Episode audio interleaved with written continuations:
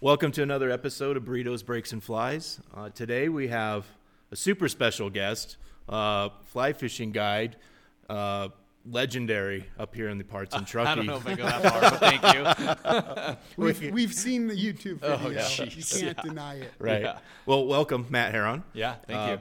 Thank you for being here. We've been looking forward to this podcast. So, Absolutely. um, awesome that you could be here. Yeah, and I just I wanted to thank you too, and just kind of describe where we are. We're here at the Cedar House Sport Hotel, and you know, for your for the listeners, we're in their conference room, right across from Stella, um, a world class restaurant. And in this conference room, we're just surrounded by all this wood. It's it's giant. It's open. There's so many windows. You're looking out at the beautiful Truckee landscape. It's just it's an incredible space to be in. So, to to start off, um, just tell us who is Matt Heron. Oh, that's probably the hardest question of the day. Uh, yeah, so I would, uh, you know, first like to thank you guys for having me on. Appreciate you guys coming up to Truckee to do this. It's uh, it's my pleasure. This will be a fun, you know, hour or so of chatting. But uh, as far as who is Matt Heron, I would say uh, the, the easy answer is I, I'm kind of a man of many hats. I got a lot of stuff going on. First and foremost, uh, you know, I'm a father. I have two beautiful boys and an amazing wife at home that uh, you know allows me to pursue my passions uh, within the, the fly fishing industry. But uh, as far as what we have going on, it's it's a mix of anything. You know, we'll get into all this stuff in detail, but we have a new podcast that we just went live with a couple months ago. I'm the regional director for a nonprofit called Cast Hope, getting um, kind of underserved and at-risk youth on the water through various fly fishing programs and uh, a few outdoor programs as well. So it's not all fly fishing, even though that's about 90% of it. And then my, my main gig, um, what brought me to Truckee, you know, 14 years ago, is uh, our school and outfitter. So we have an amazing program here in town with uh, two private ponds over in Squaw that we manage for classes, and then year round we fish the Truckee and Little Truckee and any other bodies of water that might have fish swimming around in it.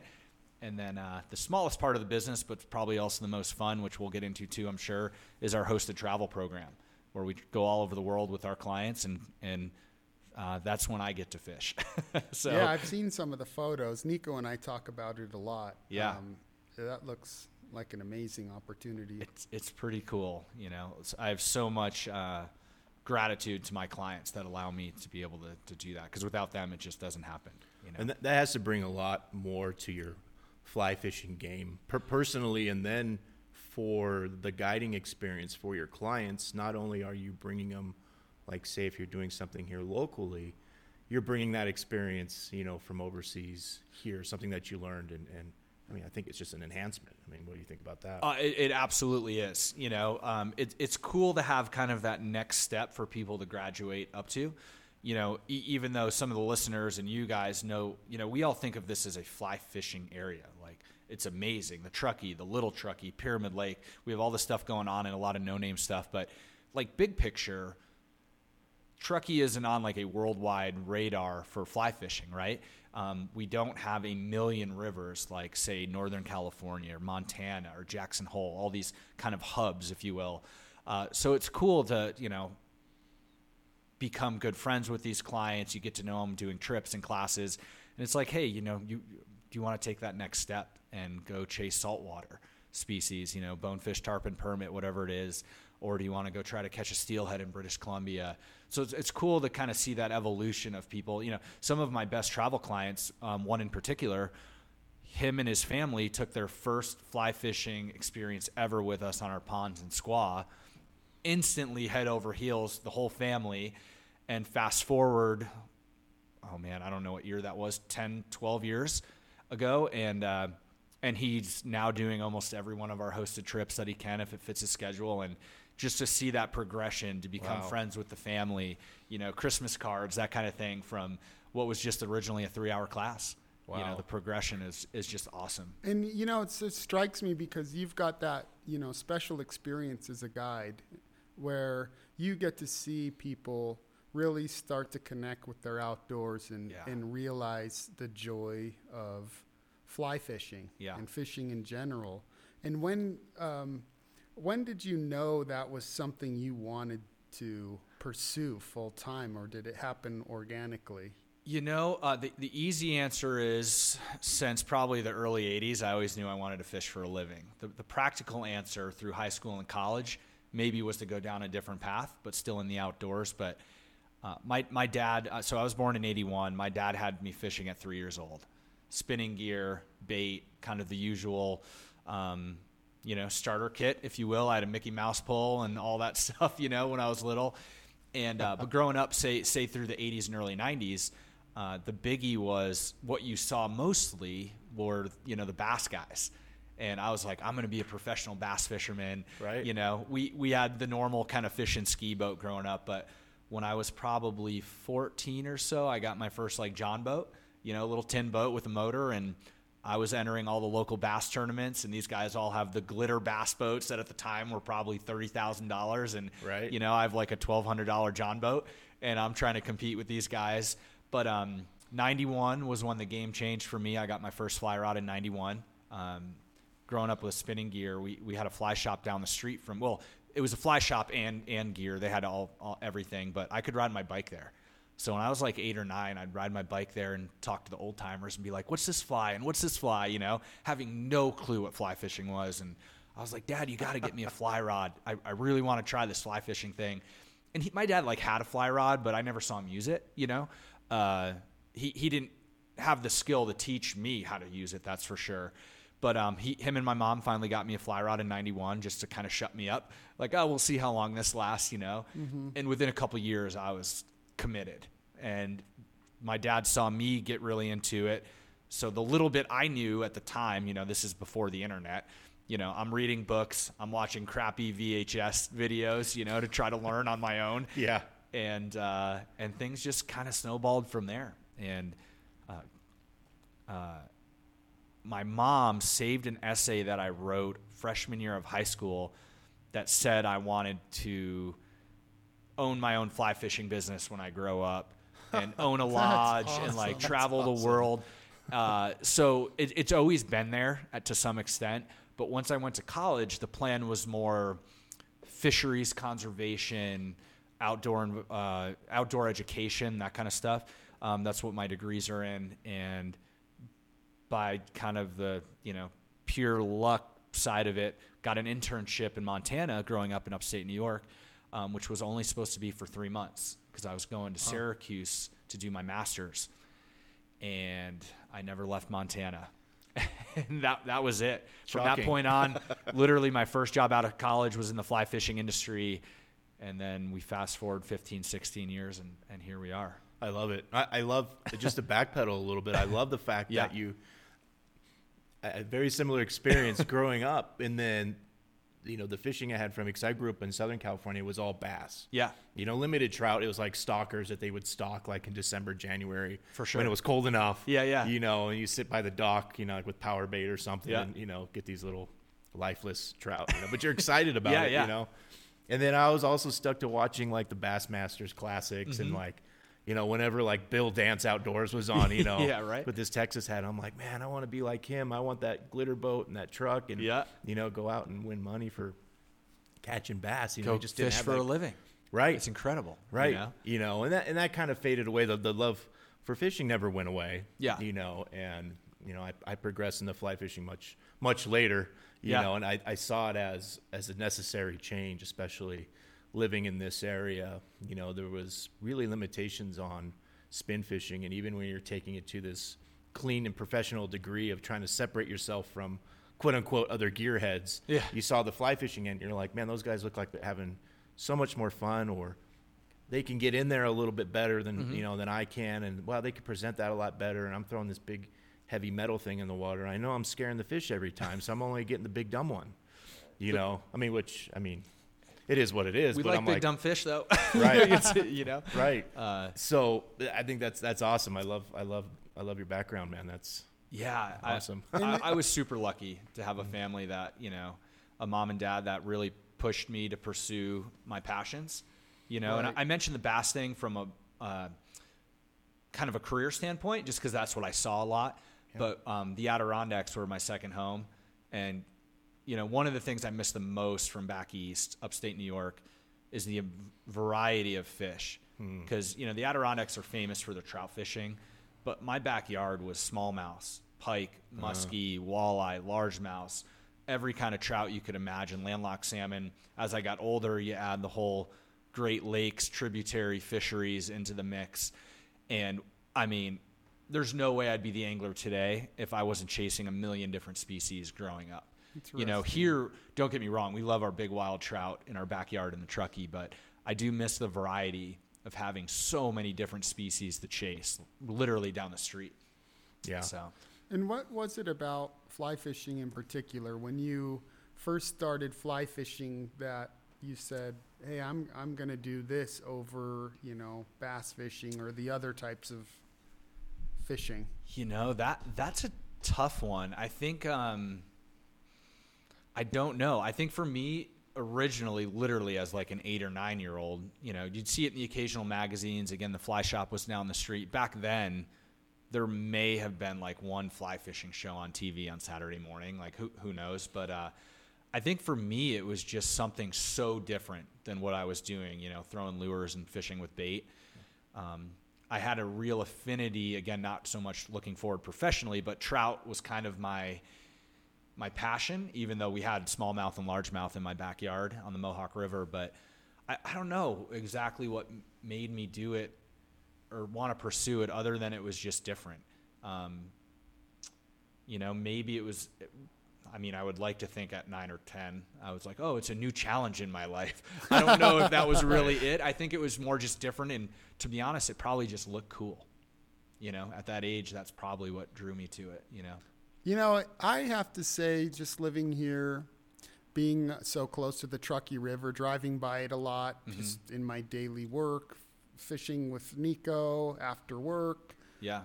it, it does look cool. Yeah, right? At the end of the day, that is one of the things where you're like, it's a beautiful sport. It's a beautiful sport. And and how one of the things that um, Nico and I really like uh, admire about you is how you give back, and that's kind of one that. of the goals of our podcast is to really connect people with. You know, they're in this beautiful environment, but they might not know. You know, how do I connect with it? And Mm-hmm. I like, I'm impressed with Cast Hope, Yeah. and what is it that you hope the kids get, or what are some of the things you've seen in through Cast Hope that have affected their lives? Y- Yeah, so uh, the the Cast Hope thing is pretty special. The, a quick two second kind of background on it. it. It started actually with our founder and director Ryan Johnson up in Chico, Northern California, for the listeners at home, not far from Redding, and it actually started in a church sermon where Ryan said that you know the pastor was giving a sermon on like, hey, what um, do you have in your life that you can use to give back to other people Wow. that may not have that in their life? And you know, it was the light bulb moment. Like, oh, well, I know how to fish. I'm a guide. All my friends are guides. Like, we can take people fishing. So it started up there, did really well um, to the point where they decided to expand, which is where I kind of came into play when they decided that Reno Tahoe was going to be their first expansion with a staff member, somebody that's running the show in a new region. And um, when they presented that opportunity with me, or Ryan, um, the board kind of came to that decision. Uh, I was all over it. It was kind of like, where do I sign? You know, um, I had helped with some Cast Hope programs in years leading up to that, which kind of helped me get that ask. You know, if I wanted to be the guy here, but um, you know, to go back to answering your question, you know, I've only got four. And a, well, we're just starting year five, so four years under my belt, and uh, we we've worked with some kids that have come from some really rough backgrounds. That um, you know, it it makes me appreciate how I grew up a lot more. But one of the ones recently that stands out of all the stories that these kids have is we brought a group from Reno through Tahoe Forest Church. We partnered with them with one of their groups, brought them to the ponds in Squaw to do a class. And two things happened that were just kind of these eye-opening moments for me. Um, we're I met them in the lobby. We're walking down to the ponds, and you know, for you guys, um, you know what Squaw looks like. It's beautiful. You're surrounded on four, s- three sides by these beautiful mountains. Everything's green, snow-capped mountains. Right. And we're walking down, and one of the kids, before we even made a cast or touched any equipment, he's like, "Hey, thank you for doing this. I really appreciate you you bringing us out here," which with the demographic we work with, that doesn't usually even happen at the end of the trip, let alone before you even start. So it shows like even though a lot of these kids haven't been exposed to these opportunities, you know, these are good kids, you know, Yeah. deep deep down and you know, some of them are more troubled than others with how they grew up, but um it's like, you know, the, these kids have it in them to you know, understand and respect what's going on and the, the opportunity that's being presented to them. But then we take a few more steps and you see him kind of looking around as we're walking up to all the other instructors. And he goes, You know what? I've never really been outside before. wow. And I'm just like, Holy cow. And you know, you've heard the drug stories and the abusive stories, but something as simple as like, you're from Reno, you live 30 minutes away from here, let alone how awesome everything between here and Reno is Right. from an outdoor wonderland standpoint. But um, it's just like, man, and it's just so the opposite of how I grew up. You know, I was just never inside, you know, unless I was in trouble. You know, I was always outside, you know, playing, fishing, golfing, baseball, whatever. But it was just kind of like that, that reassuring, as awful as it was to hear, it was a reassuring moment that, you know, this cast hope thing is doing something special. And uh, we're putting these kids in an opportunity to do something they've never done. Probably, depending on their background, maybe would never have the opportunity to do ever. Um, but the, you know, the, the next step with Cast Hope is, you know, we don't expect these kids to grow up and become fishing guides. A few of them have, which is awesome, but that is not the point. It's this appreciation for the outdoors, respect for nature. You know, it, it if it happens at a young age, then it kind of snowballs, you know, through their entire life, and that's kind of the end game, if you will. You know. That's awesome. And then if, if you bring anything to the table for those kids, it's even if they don't walk away going, "Oh, I want to fly fish forever." It's just Yeah. the awareness of the outside world, Exactly. and going, "Hey, there's more to than what's going on with my life," you know, or in, Mm-hmm. in, in their own way of thinking. You know, going, "Oh, well, I can."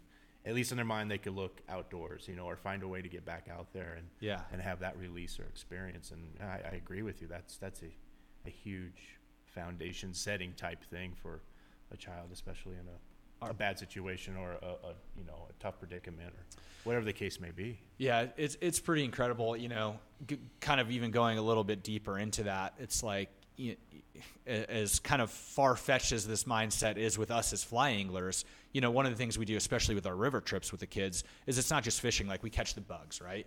Kids want to see the bugs and the creepy crawlies, if you will, especially if they're young. Yeah. Our, our demographic for Cast Hope is 10 to 18, but you know, you start doing these these kick samples and catching all the bugs and saying, "Hey, this is a stonefly, this is a mayfly," and one of the replies you get sometimes is, "Oh my gosh, if if I knew those bugs were in this river, like I wouldn't even be standing here. I don't want to go swimming. I don't even want to be near the water." And it's like to go a step further from kind of an appreciation for the outdoors. It's like, well, if these bugs weren't in the river, that would mean the river would be polluted. There would be no oxygen. You know, so these are indicator species that make that tell us how clean these rivers really are where we live. And you know, because a lot of kids growing up, all bugs are bad. You know, it's like, Sure. oh, gross, kill them all. You know, we don't want Right. bugs. And it's like, well, if we didn't have these bugs, this water would be gross. These trout wouldn't be here thriving. Kind of again the snowball effect. But uh, it's just it's just all these different things that these kids have never even remotely been exposed to. you That's know? So awesome. it's, a, it's a pretty special thing Yeah, for sure. that, that that's incredible. You know, and you're really filling a gap that we have here because there is so many. Won't say so many, but the, when you look around the rest of the fly fishing community in United States, you'll see a lot of you know similar type programs, Mm-hmm. but they're more embedded in the East Coast. You know, um, you know. In other areas, you know, like the Montana, like the fly fishing meccas. Yeah. Whereas here, there's just kind of like that just gap for Yeah. whatever reason. I think it's really great that you bring that here and bring that awareness and, and bring this, you know, bring this area together like that. That's that's a big deal. Yeah, I Thank doing appreciate it. it Yeah. It's it's a really special program, and again, kind of kind of our hubs. We have most of California kind of on lockdown at this point, if you will. We uh, the most recent expansion now was San Diego, Wow. and Conway Bowman, who's a very well known uh, guide and personality within our sport, is our new regional director down there as of about a year and a half ago. So from NorCal to SoCal, Northern Nevada, um, w- you know, it's, it's we have a really great opportunity to change the lives of, of a lot of people. And it, it goes without saying, none of this happens without amazing donors, um, people that are willing to spend their time and money at our fundraising events that we do all over the state. Some are big, some are small. Um, of course, there's some grant writing involved in there as well, but you know, none of this happens with the support, without the support of, of people that believe in the mission, which is kind of the, the most special thing behind it. How you do our listeners, you know, I'm sure they're listening to this, they're moved like we are. How, how do they get involved and Yeah. participate? So the, so the first step is simple. It would be to go to casthope.org. Um, and we have two things on there in which they can get involved. One is our calendar of, calendar of events, which are, you know, uh, one that's coming up, probably the soonest one in the Grass Valley, Nevada City. We're hosting the Fly Fishing Film Tour, which we do there every year. It's a, a benefit event for uh, Cast Hope, and I, that all of the film tour events hold a special place in my heart because years ago when the film tour started, I worked for the film tour for five or six years in the winter full time. Um, we hold the film tour in Truckee. Uh, our event, we j- we haven't even announced it yet. This will actually be the first time. Nobody knows about it yet. We're going to do it on September 5th, Labor Day weekend, which will be here in Truckee. That's another Cast Hope Cat's fundraiser. out of the bag. What's that? I said the cat's out of the bag. Cat's out of the bag, right? So uh, we just locked up the, the venue for that. Uh, but there's a calendar of events um, through SoCal, Northern California, where um, you can go to an event, you know, raffle prizes, auctions, that kind of stuff. We do a number of what we call tournaments. Uh, we have uh, the Gabe Duran Memorial Tournament, which is on the lower SAC. Gabe Duran is. Um, I I would say one of the all-time good dudes in our industry that passed away out of the blue. This is man, uh, he actually probably about five, almost six years ago now. He was extremely loved within the fly fishing community. He passed away out of the blue. Um, he was about my age, give or take. Anyway, long story short, he had a huge community of friends around him. His parents um, approached Cast Hope that said, "Hey, we want to do um, an event benefiting children in his name." They picked Cast Hope to be the beneficiary of that. So we have the trout tournament once a year. That's usually in May. Um, we have a steelhead tournament up on the Truckee, or excuse me, up on the Trinity. That usually happens November, December timeframe. Nice. And then my tournament for my uh, region, Reno Tahoe, is at Pyramid Lake coming up, uh, which has grown exceptionally in the last 12 months. We almost doubled participation for this year's tournament. But and and I loosely say tournament. It's more of a fun weekend to get together, have some beers with friends, and raise a bunch of money. And you know, there's of course fishing involved. Right. But uh, so those are kind of the biggies, and then the simple one is on the website. Also, there's a, a donate page where you can donate in the name of somebody else. You can donate with a credit card. You can donate through a family trust. Uh, so that there's quite a few ways, and uh, you know it goes without saying. There's all the the tax advantages on that side of it too, which we'll take care of on our end.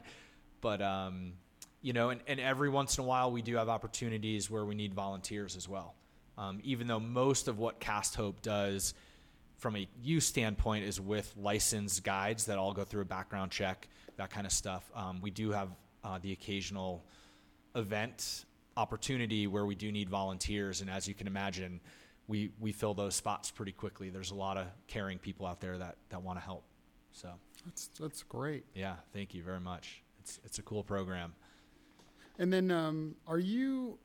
I know uh, Patty here Yeah. at Cedar House. Mhm. Um, they do work with veterans. They do, yeah. And now you're connected to that too. Is that correct? A, a little bit, yeah. So over the years, we've done a few of the Wounded Warriors programs um, through kind of us directly, Matt Heron Fly Fishing. But the most recent one uh, was probably a couple years ago, where we we fished um, with that group through Patty here at the Cedar House.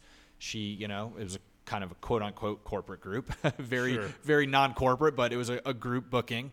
And she got a hold of us a few months out and was like, Matt, we have this group coming we have this kind of laundry list of calendar items that we want them to do while they're here and you know can you take them fishing and i'm like of course let's Sure. let's make this happen and you know that's kind of the same feel good situation as cast hope just with a different demographic I, I yeah, I equally love that. Yeah. I I know Nico's very humble and modest about this, but he is a veteran, And every now and then, knew that. randomly, I'll just find myself, you know, Nico, thank you for serving me and my country. yeah.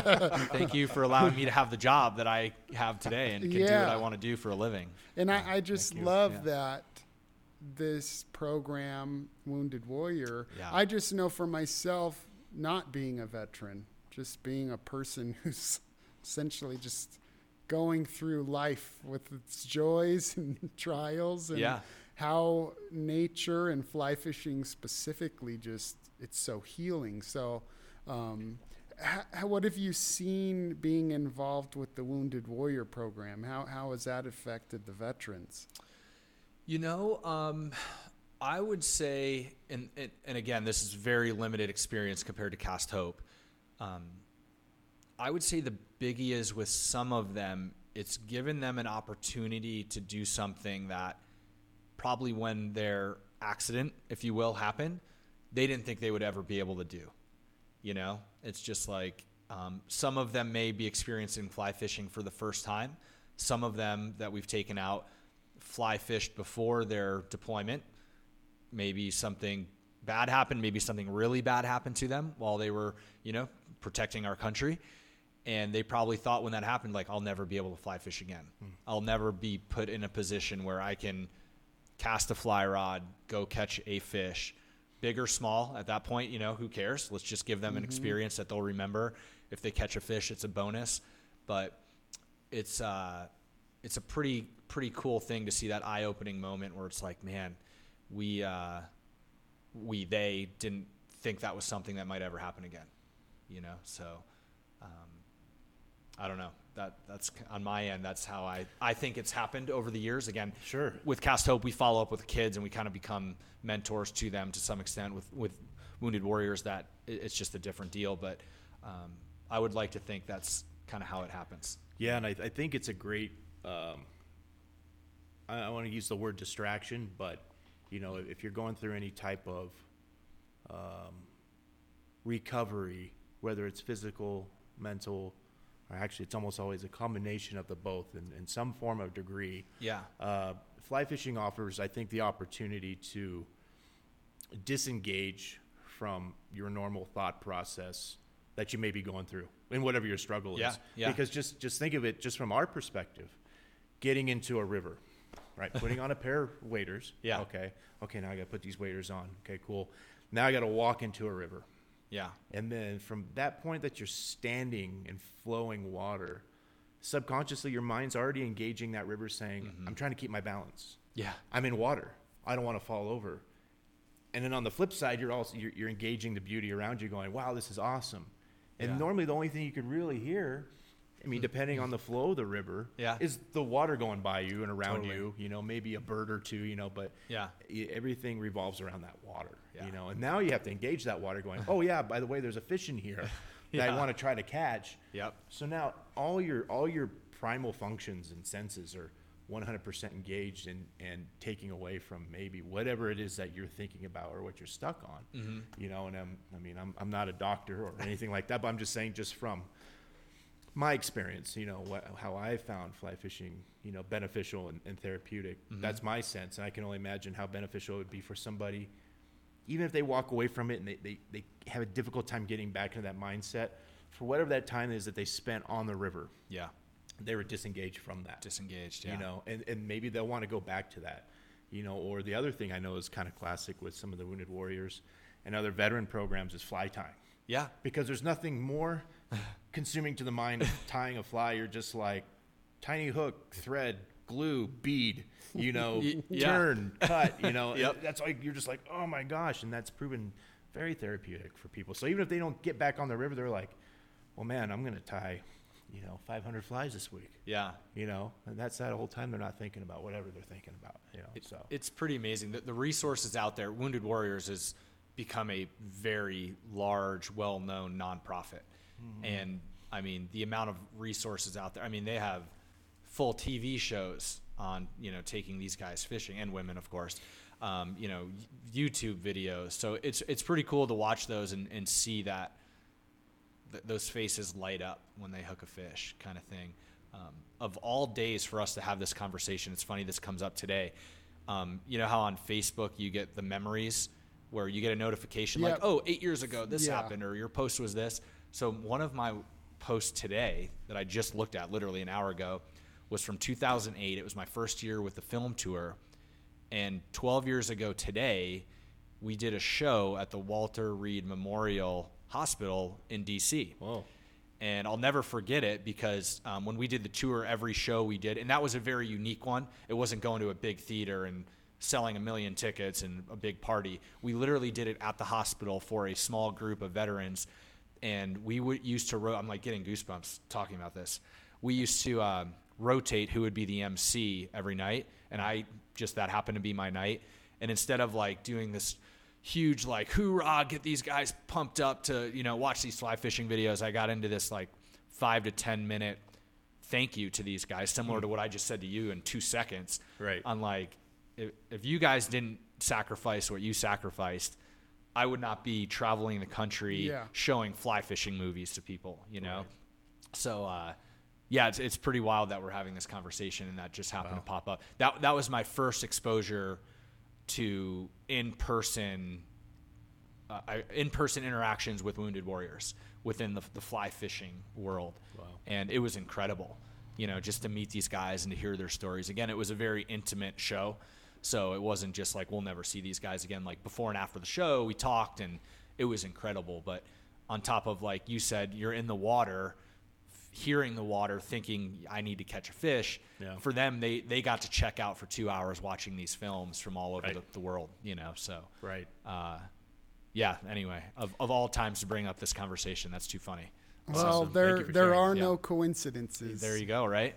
You know, it's funny because uh, I've had the chance to take people surfing. Yeah. And there's also surfing projects where wounded veterans will, Mm-hmm. you know, they'll have modified, you know, surf equipment and Yeah. be able to ride waves. But Mm-hmm. with fly fishing and surfing, there's so many similarities. One of them is, you know, water by itself is still, but with gravity, you've got energy.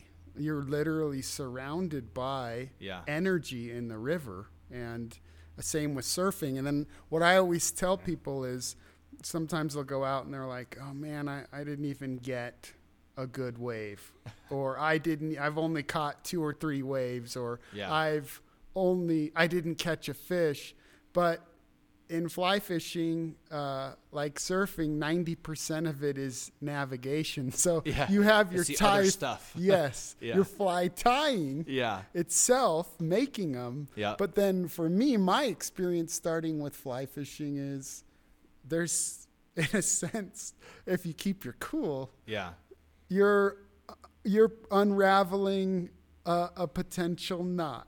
Yeah. You're reattaching a fly that got snagged. You're very slowly lifting a stick. You know, these are my perceptions from the novelist out of Yeah. the water, Yeah. Yeah. not to break the hook. And it's like all that background stuff Yeah. makes it, you know, that sure. much more special uh, of an experience, I think. No, When absolutely. you actually hook. There's a million fish. quotes out there that all relate to. It's not just about the fish.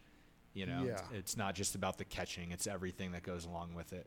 Sure. Which, which big picture is probably the biggest draw for everyone into the sport.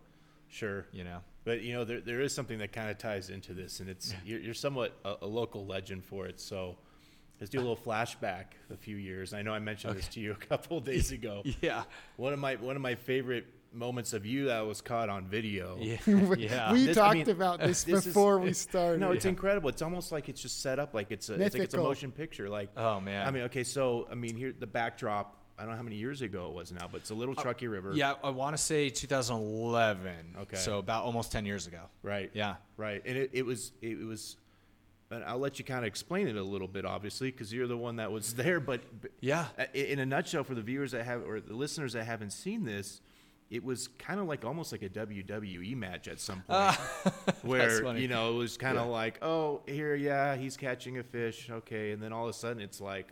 Whoa! Like, did he just body slam that fish? and again and again, you know. You, so, you could find it on YouTube if you yeah. search Check Matt it out. Check it out on Vimeo. Brown There's a lot less haters on Vimeo than, you, Okay. than YouTube. Oh, I don't even it scroll doesn't, no, it doesn't matter where you see it. Yeah, Yeah. yeah, I mean, typing in Matt Heron, Little Truckee River, brown trout. It was one of the Just- first things Nico told me about. Was it? Yeah. Uh, Oh, that's yeah. funny. Yeah, he, well, he didn't know who you were. I'm like, this is him, and he's like, what? I mean, Yeah. you know. So yeah, if you please indulge it. Indulge, indulge Uh, in so that. so the sh- the short version of that video is um is a long time ago. I was back home uh, in New York visiting, and I picked my dates to come home because the day I caught that fish, I was supposed to be in jury duty, and I literally much better alternative. I literally got home. I got the voicemail of the automated message that said you are not required to attend jury duty, and I'm like, oh, cool, I'm off the hook. Like, you know, you ignore jury duty for so long, and finally, like one time you have to finally do it, right? And I randomly threw a post up on Facebook saying, "Oh, cool! I, I don't have jury duty tomorrow. I guess I got the day off." And my buddy got a hold of me that worked at Squaw Creek in the early days. That um, he and I had been talking about doing a promo video for years. He was a local video guy and did promo videos for everybody. And he's like, "Hey, what about tomorrow?" And I'm like, "Yeah, dude, let's go. It's supposed to snow like the next day." Uh, so long story short, we rallied that night, made a plan for the next day, and the, the plan was to only get footage. It wasn't to do a full blown promotional video. It's like let's just go some A roll, B roll, you know, whatever. The original place we were supposed to go to that day had 13 cars in the parking lot, and we were like, screw this, let's go somewhere else. So Right. it's just this weird all the stars align thing. Like one, I was supposed to be in jury duty. Two, we weren't even in the spot we were supposed to be in. At least that I planned on like just getting footage. And we were walking the river, and I saw this fish, and I go, "Oh, dude, there's a huge fish right there." I'm like, "Here's where I'm going to stand to try to catch it. Uh, you set up where you need to set up, and I'll start casting." So he got ready. He's like, "I'm How good." did you know it was there? Oh, I saw it. I'm a sight fishing junkie. If, Eagle if, eyes. if that's what I'm known for with my clients is my eyes. My guys that I have clients that know how to fish and they know what to use, they can't see them. So we'll just go hunt the river. They'll they'll use my eyes and then they'll use their own skills to, to catch it. And I'll tell them where to cast and stuff. But um, wow. and uh, we were sight fishing yesterday, literally. So, uh, long story short, saw the fish. I knew it was big. I had no clue it was as big as it was. Um, it, so anyway, make a couple casts. Like the third or fourth cast, this fish eats. I saw the mouth open, set the hook. You know, I was setting before the indicator even moved because I saw her eat it. And in the video, she comes to the top like right off the bat, and that's where you hear me kind of go, "Holy, sh- it's it's way bigger than I thought it was." You know, Yeah. I was thinking like mid twenties, and it was bigger than that. Um, if you if you notice in the video, the the water where I hooked it is a lot deeper than it looks because my strike indicator was up three to four feet. Um, that's kind of a guess. You can tell in the video how far up it was. But uh, you know, fought this fish, and then you know the the ending is you know I guess the rest is history. The fish went up into really shallow water, Super shallow. uh, and I even as a guide and at the time I fished with I probably had a five or six year stretch where I used the net that I have in that video for guiding. Um, you know, one of the things you'll read online is, oh, he knew that fish was there. He went and bought a giant ass net to, to catch that fish. That was my guide net for years. And uh, it was in such shallow water, I couldn't get the net underneath her and totally blew the net job like two or three times, like really quick. Right. And um, again, not expecting to run into a fish like that. I'm fishing 6X. Water's low and clear. That was on 6X. Super spooky fish. Um, And she kind of made a left hand turn after I screwed up the net job. And my rod's pointed one way, she's going the other. I'm like, this line's going to break. And I face planted to where um, my left hand landed in front of her head and my right hand landed on her tail. And, you know, if you see the video, there's no secret. I got soaked. Yeah. Um, but uh, yeah, so, you know, if, if you look at some of the, the online stuff, it's like, oh, I tackled that fish and landed and squished her. And, you know, if you look at the video, that's not what happened, of course. Yeah, it doesn't look But- like that in the video. it was like hmm. s it happened so fast. And it was just like what do i do? She's going that way. Like something it was just kind of this non well i guess it was instinctual to be like just stop her. She was moving slow. She wasn't bolting. So i mean i don't really know how to explain that part of the video. It just happened. And to get it on film is completely insane and the, the rest is history you know Yeah. so it was just incredible you know Yeah, it's unbelievable. And like, Yeah. it's funny that you mentioned that part about maybe the mention of the fish getting hurt. At no point that was I ever concerned. I'm like, I'm Yeah, like, that's, yeah. that's a massive brown trout. Brown trout are one of the most I mean, vicious freshwater predators in my book, Yeah. you know, and and they they live through the school of hard knocks. Yeah. they, they they're not. I know how to put this gently, but they're not a, a uber fragile fish for the most part. They can handle so many a wide array of conditions. I mean, you know, you want to respect the fish. Yeah, of you know, course. you don't want to Yeah, slap yeah. it around on, you know. Some would you know, say nasty beasts. Nasty nasty beast, beast. there you go, know, right? Yeah. But um, you know, they, they've been through a lot worse in their Yeah. life. You know, so And I, I guess I should say that wasn't directed towards you. That was directed towards some of the online online Oh yeah. comments. Well, I- no, no, I I know. I picked that. Well, yeah, I yeah, picked yeah. up on that. It's Yeah. just like, yeah, I wouldn't think that. I'm like, and if you have a fish that big, you're doing everything you can. You know, yeah. to land that thing and It- go, hey, this thing. But your care, yeah, your care for the fish after Oh, is so totally, for apparent sure. in the You video. know, it was a pre-spawn female. You know, it's like get her back, let her do her deal in a few weeks when it's it's time. You know, Right. so Wow, and that's incredible. So tho- that so that's a run on that. You caught that on the little truckee. So I'm assuming that that was a fish that was probably living back and forth between uh, What- Boca and, and, and the river, or who knows? I mean that that's a that's the little truckee's a skinny river. what was that? The little truckee? That was a little truckee. it was That's Maybe. what maybe. Well, you know what? It's caught somewhere in the North Tahoe area. Everybody says, "Oh, where'd you catch that fish?" I'm like, "In the mouth." oh, oh no! You Yeah. just gave it away. Yeah, You gave yeah. away. That, so that's a classic thing right there. I, I love that you bring that up. So, uh, uh, classic example is uh, Ernest Hemingway. yeah, You know, he wrote a lot of fishing tales. of course. And one of his famous ones was a- a book that he wrote um, called "The Big Two-Hearted River," I believe. Yeah. I believe that is what it's called, and I haven't read that one, but I know the title. So keep going. so the mystery behind that is he, there's an actual river out there somewhere called the Big Two-Hearted River, uh, but he, in any of his writings on, on about fishing, he never gave the true location. Ah, yeah. Right. So he may be speaking of the Big Two-Hearted, but maybe he was on the Au Sable. You Yeah. know, or maybe he was in completely different. Maybe he was on the East Coast on something different. you Yeah, know? yeah, for sure. You know, so it's kind of interesting. And, it, and also, just while we're there, with that, that's I took a spin off from that, and Ben and I have been running with it on the uh, on the Truckee. Truckee River. Yeah. So that was the big two-hearted. We've nicknamed the Truckee the Big Two Face. I saw that in one of you. It was was it a one of the It's a podcasts, fishing or was report. it? Oh, it was a fishing report. That's what it Yeah, was. Yep, yeah. that's the one for sure. Yeah, and we love it. I think maybe you can identify that with the Truckee River being a big two face because you'll go out on the most perfect day, the perfect condition. You see, you sight see like there's the fish, there's the bugs, or there's the grub that they're eating. You put in front of their face and Yeah. it just smacks them upside the head and they run away. And you're like, wait, what's the deal? It You is know. a two-faced river, if there ever was one. Right. We, I start all my presentations when I when I travel and go to clubs and do do my talks. Uh, I, I start right off the bat with, um, I have everyone say, "Raise your hand if you fish the truckee." Most people do. I go, "Leave your hand up if you consistently do well on the truckee," and all the hands go down right away. so as as kind of a laughter thing right off the bat, I'm like, "Okay, you guys, see that's why I'm here. There's a reason you're paying me to come here." But um, the, the nickname forever has been the Tuffy or the Tricky, depending on who you Oh, talk to. yeah, that makes Because sense. uh, we, you know, the joke is once you learn how to catch them here, everywhere else is easy.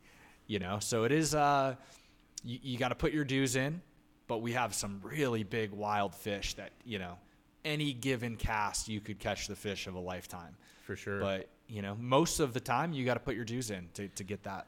You know, it, it big takes one. some time, and I know you've been helpful to me over the years. I think I've come screaming to you here and there, like, bro, like I don't expect like all the answers, but Yeah. dude, throw me a bone. Yeah, throw me a for sure. bone.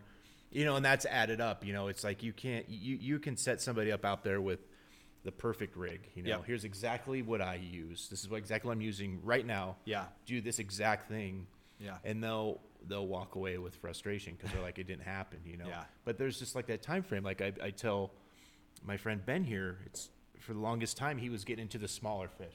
Yep. Right. You know, I was putting him in you know, like in the summer. I'm putting him in riffly water. Mm-hmm. We're doing a crazy thing. We're swinging something they call a wet fly. Now you're talking my language. Yeah, There you go. Yeah, what the wet fly?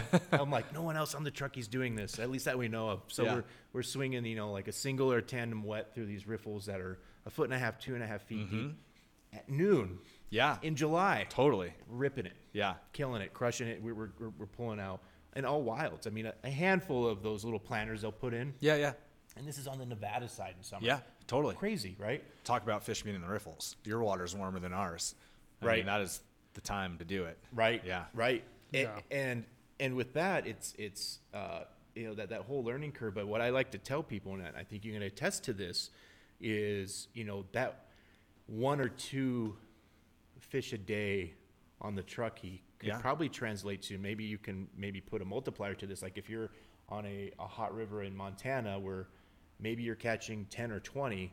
That would equate to maybe the two you caught here. I try to keep people's hopes up by telling them that like, Uh, you that- catch one, you're good. I mean, the, obviously, you, you could never put an exact number on it, but that's a very realistic number. Yeah. Uh, depending on what river in Montana it is. I used to live in Livingston, so that's another home to me back in the day. but uh, yeah, you you just um, when when people book, and nowadays it's my wife that handles all of the bookings for the last however many years. We have got to set very realistic expectations the worst thing that we hear is, oh, you know, I'm coming to, tr- to Tahoe on a family vacation. Uh, me and my brother fish once a year or twice a year. We go to Alaska and Montana, and I'm just like, oh my god!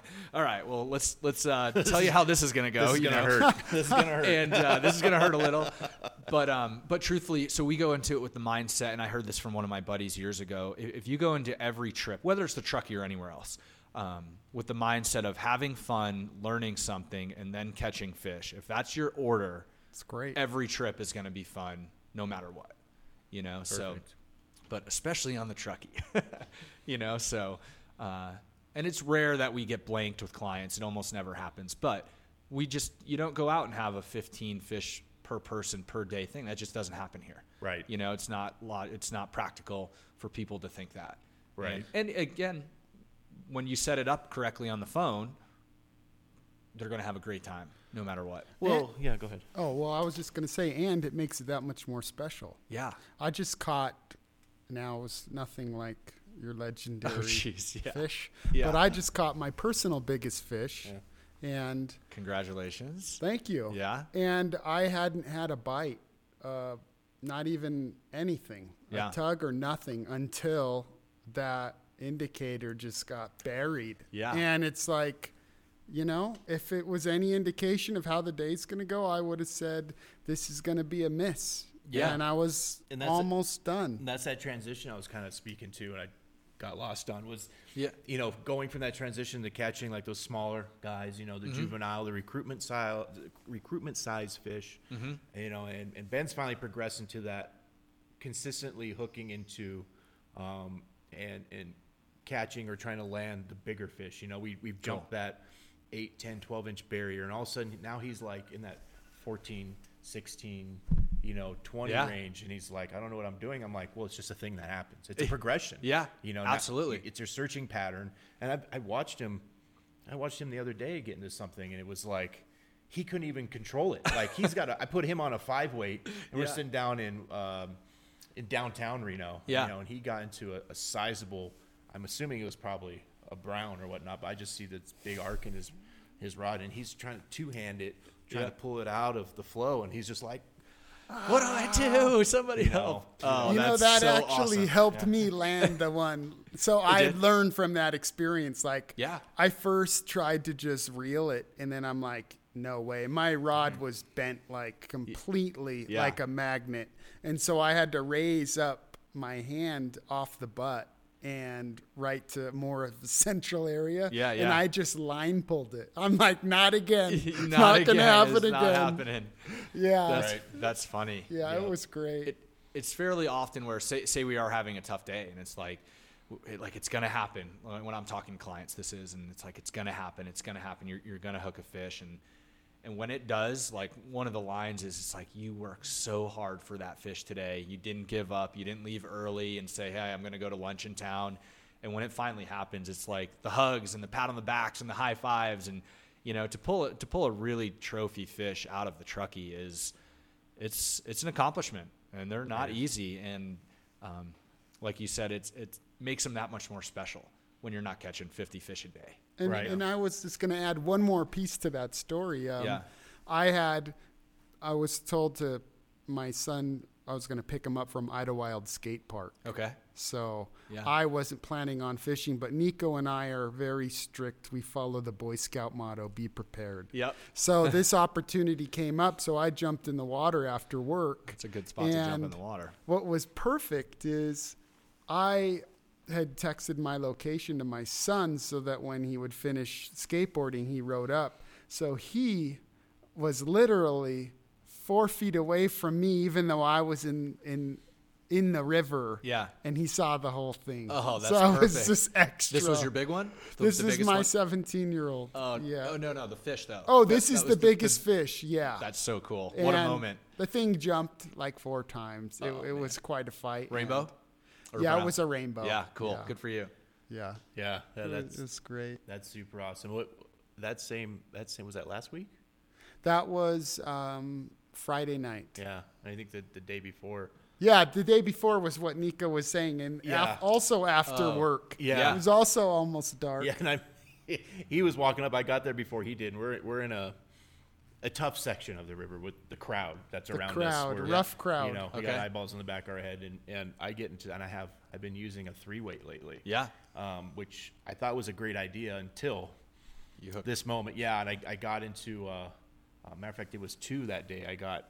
Um, We were with Taylor too. Right. Yeah. Taylor got into one. I lost it for him because my net wasn't big enough. I go, Oh, and I, and, I, no. and I go and I do a scoop, and the fish is much longer than my net. And I, I couldn't even use my hand to like bend them in, like like you know, do a little Pillsbury Doughboy thing. I'm like, "Wee, Yeah, yeah.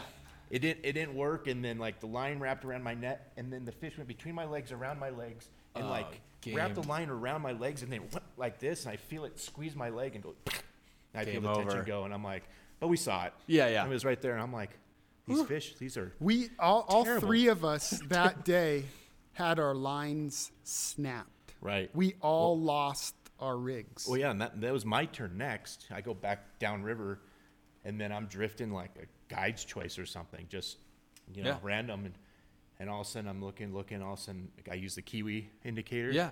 And I see my kiwi just go whack. I mean, just Yeah. and you know, and when you see a kiwi go down, you're on. Yeah. You know, it's just like that. That's a fish. It goes whack, and I pull back, and nothing's happening. I'm like, oh, That's a brown. it's a brown, and it- yeah. And, it, and, I, I, I do the pull back, and I see the line move just a little left, a little right, and all of a sudden it just goes submarine. It, it, you see it kind of go and then shoot upriver, and I'm just following.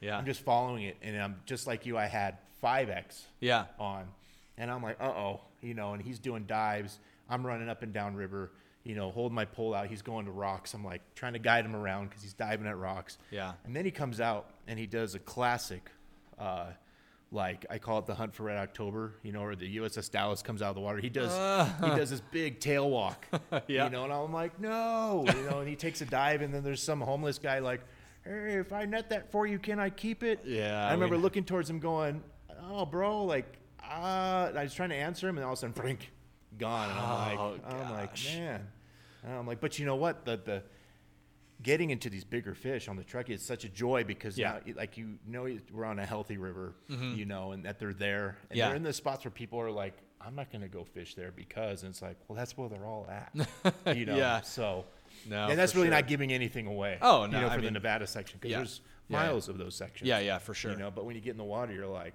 this is perfect, Perfect trout habitat. perfect, like untouched. You Yeah. know, somehow it's just remained the same. You know, but Yeah. But with that being said, all this talk of fishing um, has to be getting you hungry. I, it gets us hungry, so that leads us to the point of we like to talk burritos. Yeah, yeah, for sure. and you're in Truckee, you're in somewhat of a burrito type. I like to use the word haven and heaven. Yeah. Um, there's a lot of great food choices out here. So, Yeah. what's maybe give us a go to, and maybe give us something where you've been on the road and you got blown away by something that you're like, whoa, eh, you know. Oh man, that's so. I, I would say the the easy answer is uh, locally Bill's Rotisserie is probably my go-to burrito. Sometimes with steak, sometimes with chicken. Uh-huh. But uh, the cool thing at Bill's, for anyone that knows Truckee, uh, or excuse me, uh, it used to be Bill Golden Rotisserie. They Yeah. they moved and changed the name. Excuse me, Golden Rotisserie. Uh, been here a while. Uh, is not far from Mountain Hardware. So it's right down the street on the other side uh, near the DMV. Okay. So uh, you know everything's fresh. You know they literally slice it off the bone and then throw it on the burrito, which is you know adds to the flavor. But the cool thing is if you order a side of fries or fries of chips, they uh, don't just give you like this little cup or sleeve of chips. It's like th- a thing you can bring home and eat all week. it's this giant bag of chips, but the icing on the cake is their uh, their green salsa is like one of the best tasting salsas I've had anywhere. And you add that to the, every bite of your burrito, and it's just next level. Um, and they give you like a big cup of it too. I know people can't see what my hands are doing, you know, through the podcast, but uh, you know, it's not this teeny little like fly cup of salsa. It's like, what am I going to do with this little thing? You know, Right. You It's barely like put a chip in it. You know those kind. You're like, "Uh." totally. It's it's like having a legit like small can of salsa, and uh, you know, I don't just put it on my burrito while I'm, you know, when I order it and eat it that day. I'll put it on food at home, and um, but you add that to those burritos that are so fresh and so good. That's probably my go-to locally. Now, with your salsa, Yeah. are you a a dipper or a pourer? oh, So g- good question. So my normal routine is actually didn't even expect that. I'm sorry. somewhere in the middle. I use chips to pour it across the burrito. So I dip the chip, get a big load of it on there, and then drizzle it on the burrito, and then the chip's good to go. The burrito's good to go. Wait, what just happened? That, that, you know what? You What came just in happened? and said you're wearing a lot of hats. I'm wearing a and lot I of can see you're a natural multi hat wearer by that the way you Yeah. put the salsa Kill on. two birds with one dip, right? I'm still lost. What just happened? So you deliver the salsa with the chip. Yeah. Just Whoa. scoop a ton of salsa onto a chip, drizzle it on the burrito, and then you you both both have salsa on them. That's extremely utilitarian, and I commend you for this. Yeah. Yes. Yeah, Uh, that's. I have to admit, in 38 years, nobody has ever asked me that question. So I- maybe maybe a secret's out of the bag. I didn't know I was the only one doing know, that. That's why we're here. We're That's here. why we're here. Yes. Yeah. Yeah. Yeah. So, You're uh, welcome, listeners. yeah, I would say my next choice would be to probably take the salsa and drip it on the burrito. I don't know if I've ever dipped. A burrito. You're giving up a little when you dip. I mean, there's always at least something coming could fall from the out, right? burrito and Yeah. staying in there. Yeah. Right. Right. Yeah. yeah. But that might be my, my lunch plan this afternoon now that we're talking about it. Right. I'm going to go get my hair cut and then shoot over to uh, the I think that's rotisserie going to be everybody's lunch plan. I know, right? exactly. But, That's uh, awesome. Yeah, so I think that shadows my second question of like an international one, but maybe not. I mean, have you had anything like you had travels to like Central America Yeah. and, uh, and whatnot? Like, is there anything down there that stands out or? I've been super fortunate again with the travel side of the business uh, to have some great clients that help me be able to do that. And I would say most places we go, the food is off the charts. Um, But I would say one thing that stands out that um, I would say was normal good. It wasn't like over the top, but unique that I've never had. Uh, I one of our Cuba trips, we when we lived with a family. This wasn't like a normal hosted trip with one of the outfitters. This was my first trip years ago. Um, the family made some really good goat dishes. Okay. And I've never had goat. Oh. Um, I know people have, but for me that was that was a first. Yeah. This was I don't know 2011, 2012, something like that. Uh, maybe earlier than that. Was but- it goat meat? it was milk, goat, or goat cheese? meat. Yeah. So yeah, goat meat. I've had goat cheese for sure. And uh, speaking of burritos, that was one way in which they would prepare it to us um, for lunch. So uh, maybe once or twice it was part of a dinner dish, but uh, they would put it in a burrito, and that would be our lunch to go fish with. So, That but could um, be a treat. it could be a treat. That yeah, is a there, treat. there Goat you is- go. it- yeah, it's But who knows if this was like the pet goat from the backyard or if it was from like a goat farm? Like I have no idea. Yeah, yeah. But uh, right. yeah, we've had some great meals over the years. Obviously, anything we do in the Caribbean, uh, you know, anything seafood. Um, you know, not so much like s- sushi, obviously, although some trips we've had that. But like fresh lobster, Yeah. um, conch, conch fritters are one of my favorites. Oh, wow. Um, another cool experience. One of our Belize trips, they made conch ceviche, or the guide they, the guy did conch ceviche on the boat. He jumped out of the boat, got the conch. Uh, If you've never seen it, you should YouTube it. The process to get the conch meat, the conch out of a conch shell is ridiculous. It is a process. How they even have a commercial industry for it is beyond me because it's so labor intensive. That's a lot of air pressure. It- Just kidding. It's, yeah, there you go. But uh, it, it's incredible, and he he made fresh conch ceviche for us on the boat. He brought some lime, you know, diced veggies, uh, you know, tomato, onion, a um, little bit of some kind of you know um, dressing flavor with chips, and game on. Literally, like within minutes, it's as fresh as it could possibly be. You know, Wow. so. How, That's how do you identify? What are the signs that you look for in identifying a, a place that's got a lot of potential to be good when you're traveling the world or even right here in town? Ooh, uh, I would so so around the world. There, there's two ways in which we pick our destinations. Um, some are, are famous lodges that everyone knows of. Others are a little more lesser known, but pretty quickly already have a good reputation. A classic example of that, um, Flyfish Guanaja. Guanaja is, is one of the Bay Islands off the coast of Honduras, which we went there twice. And when we first started going there, they were kind of under the radar. Like nobody really knew about them, but their reputation was good. Um, fast forward now five, six years, and they're one of the more well-known um, lodge operations out there. Um, so it's it's cool to get there before it kind of blows up, and Yeah. you know uh, the whole world knows about it, and they have some cool operations going on right now. They're very much on our short list to go back to, but. Um, so, so reputation has a lot to do with it. You know, I'm, my clients are entrusting in me their time, their money to say, hey, we, we know the fishing you can't control. Weather could suck, it could blow out, like who knows where you're going. But the things you can control are the guides are going to be good, the food's going to be good, the service is going to be good. Um, so it would be rare we would kind of wing it as far as that goes without some reputation behind it. But as far as how we pick, there, there's two ways. Um, the easy answer is wherever I, I want to go, next on the list. I kind of pick spot and rally the crew, say, hey, here's where we're going. Um, the other way we pick is I have a group come to me, anywhere from two to four guys, six guys. Sometimes we have women on our trips, uh, and say, hey, Matt, I got a crew that wants to go to the Bahamas. Can you put that together? I'm like, yes, and I guess we're going to the Bahamas. You know, so that Right. those are kind of the two ways in which we we we pick the the destination. It's So, great. Yeah. Well, um, so yeah, so basically, how how do people go on a Matt Heron tour or Yeah. or one of your trips? What's the best way to get in touch with you for fly fishing and um, everything you do? Yeah, we kind of have the normal outlets that everybody does. Uh, the first two right off the bat that you'll continuously see kind of updates and pictures is social media. Uh, you know, both for Instagram and Facebook, it's Matt Heron Fly Fishing. But to actually book and get info on trips, not just cool photography, is our website, which is mattheronflyfishing.com. You go on there. Uh, we have it's very easily broken down to classes, which run on our private ponds and squaw May through the fall. Uh, so classes, guide trips, which are year round, and clinics um, on Truckee and Little Truckee, and then in the summer we can fish everything. And then there's a hosted travel tab as well, which kind of gives you know the the viewer our breakdown of what we have on on deck for for hosted travel.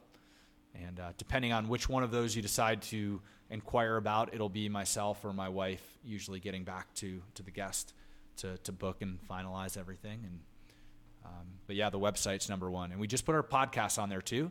You can go to um, Barbless Co, which is kind of our the, the network that we're in now. But we just put our podcast also on the website, which the formatting for it's a little funky. So bear with me as uh, this week I'm trying to get the formatting correct. But uh, you can hit play and listen to our podcast as well on there. So That's awesome. And congratulations on on your new podcast. And, appreciate uh, that. really- Yeah. yeah, thank we're- you. We're very happy that you came on ours. Um, Absolutely. I'm, I'm stoked for you guys. When, when you first wrote me um, to, to join this one, we hadn't gone live yet.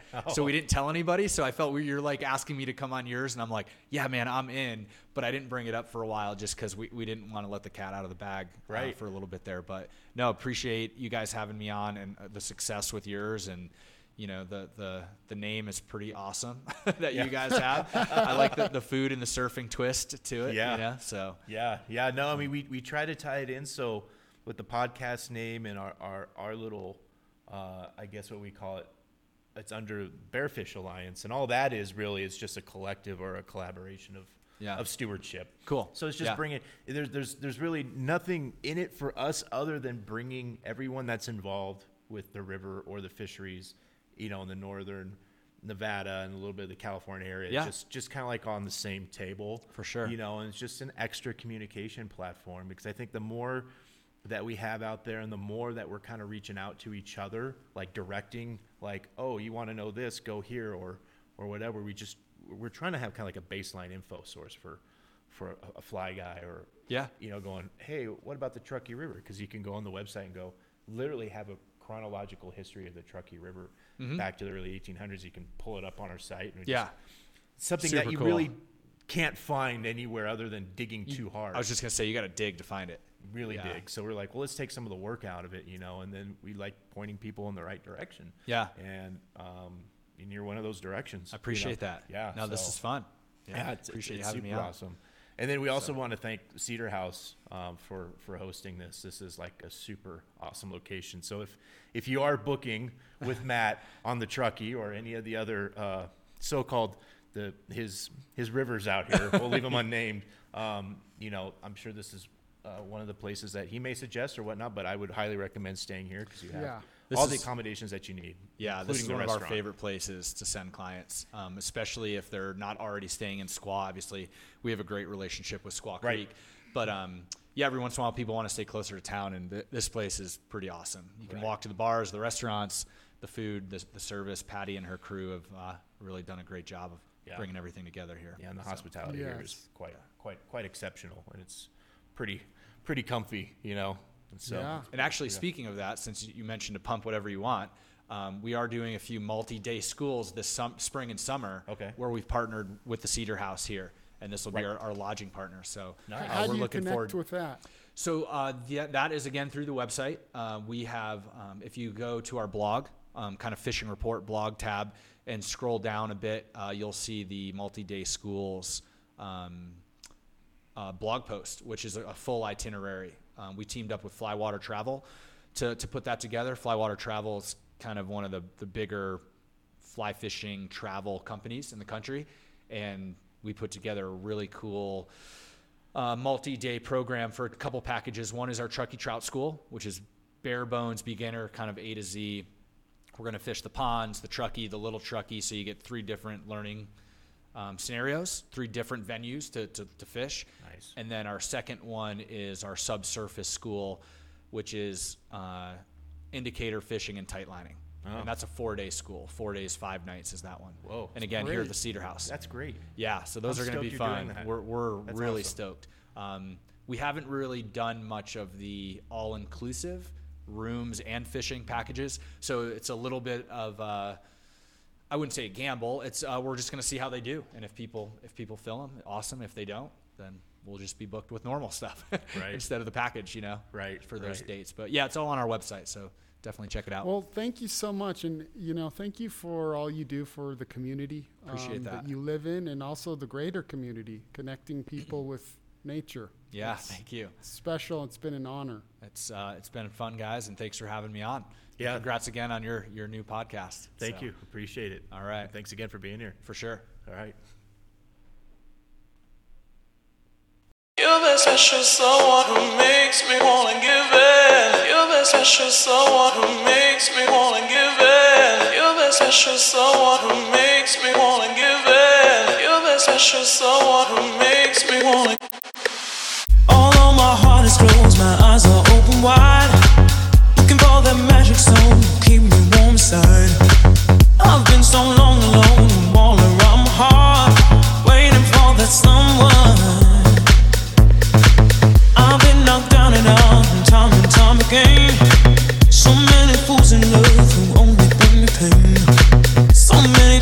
thought I'd always be alone, but you're that special someone, someone. Feel this I shoot someone who makes me wanna give it You're that special someone who makes me